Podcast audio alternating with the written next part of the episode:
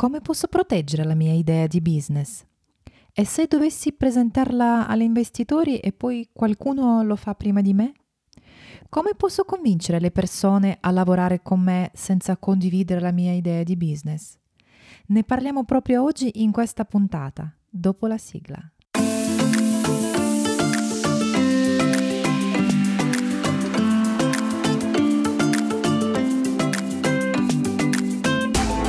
State ascoltando e-commerce masterclass, il podcast per chi vuole imparare le azioni semplici e concrete per gestire il proprio negozio online.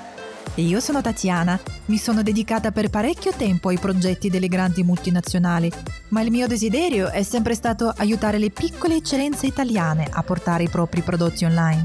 Oggi la mia tribù conta migliaia di piccoli imprenditori. Vorresti essere uno di loro?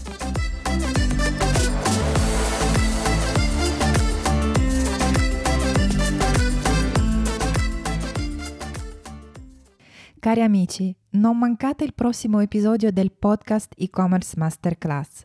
Vi aspettano tante informazioni interessanti, semplici, concrete ed immediatamente applicabili nel vostro business. Iscrivetevi su Spotify, Apple Podcast o sulla vostra piattaforma preferita del podcasting. Se vi piace quello che state ascoltando, lasciatemi una recensione su Apple Podcast.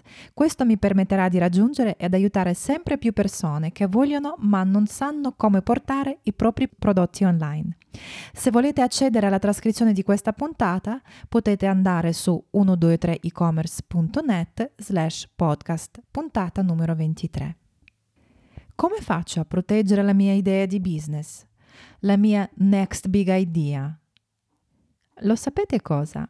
Le mere idee intese in senso generale e astratto non possono essere protette in alcun modo.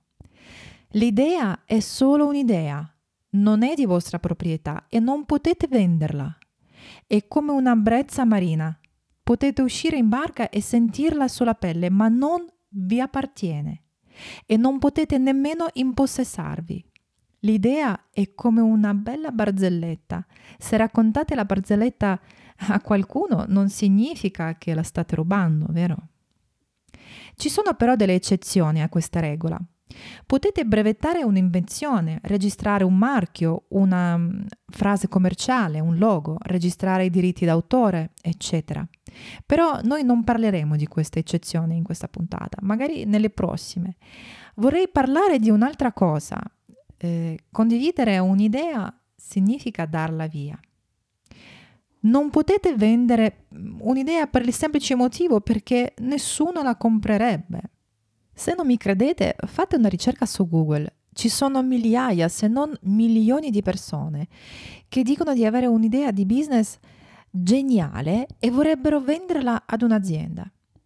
E non troverete neanche un'azienda che vorrebbe comprare solo un'idea, perché le aziende acquistano altre aziende, acquistano prodotti, siti, software, start-up che hanno già fatto le prime vendite e molto raramente acquistano solo startup con un team consolidato. Però nessuno compra, nessuno compra solo idee.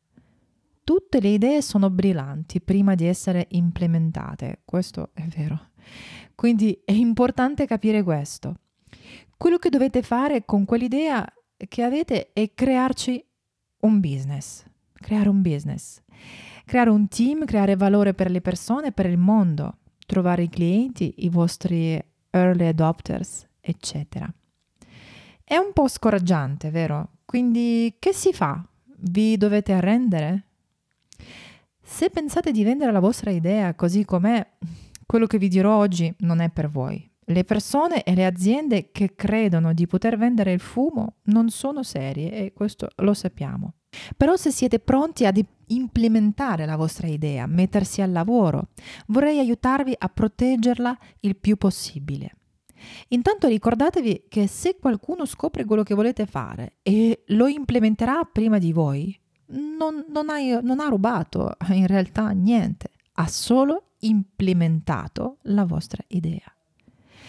E la vittoria si merita la persona che ha implementato eh, questa idea.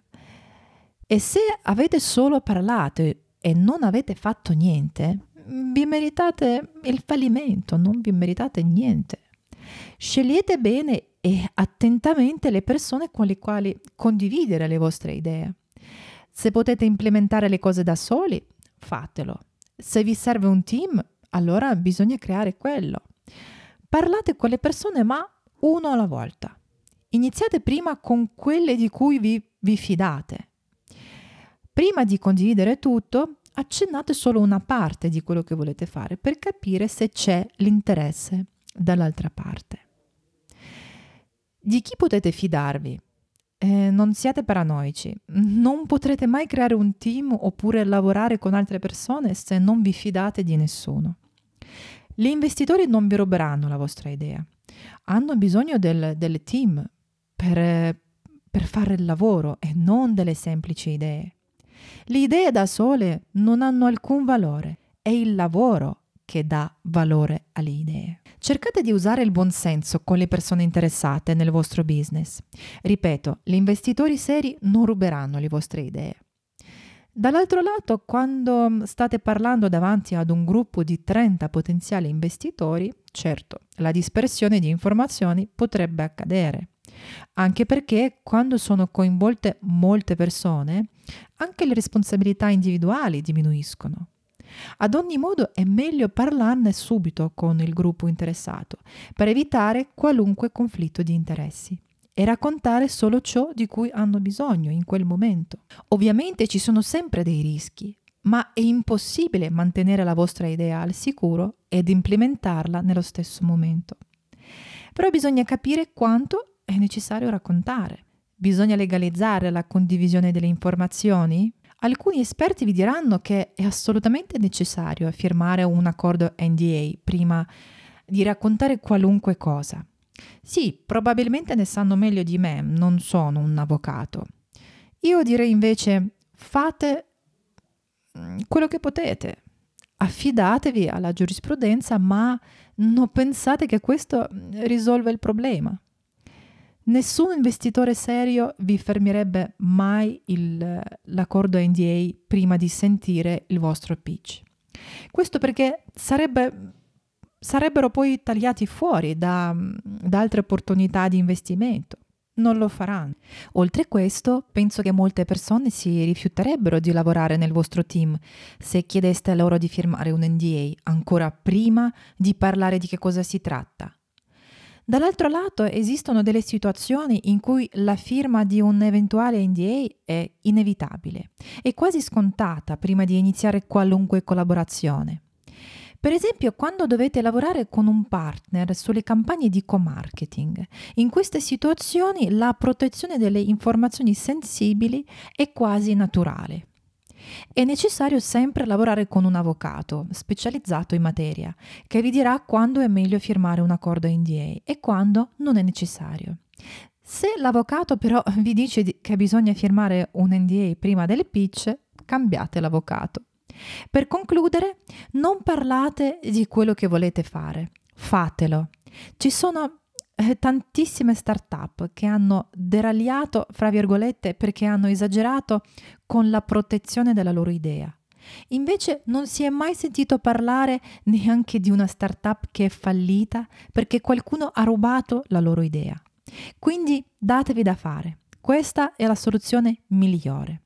Siate intelligenti nel proteggere la vostra idea di business, ma sappiate che se non condividete niente, le vostre possibilità di realizzare la vostra idea di business diminuiscono. Con questo è tutto, vi aspetto settimana prossima. Ciao ciao!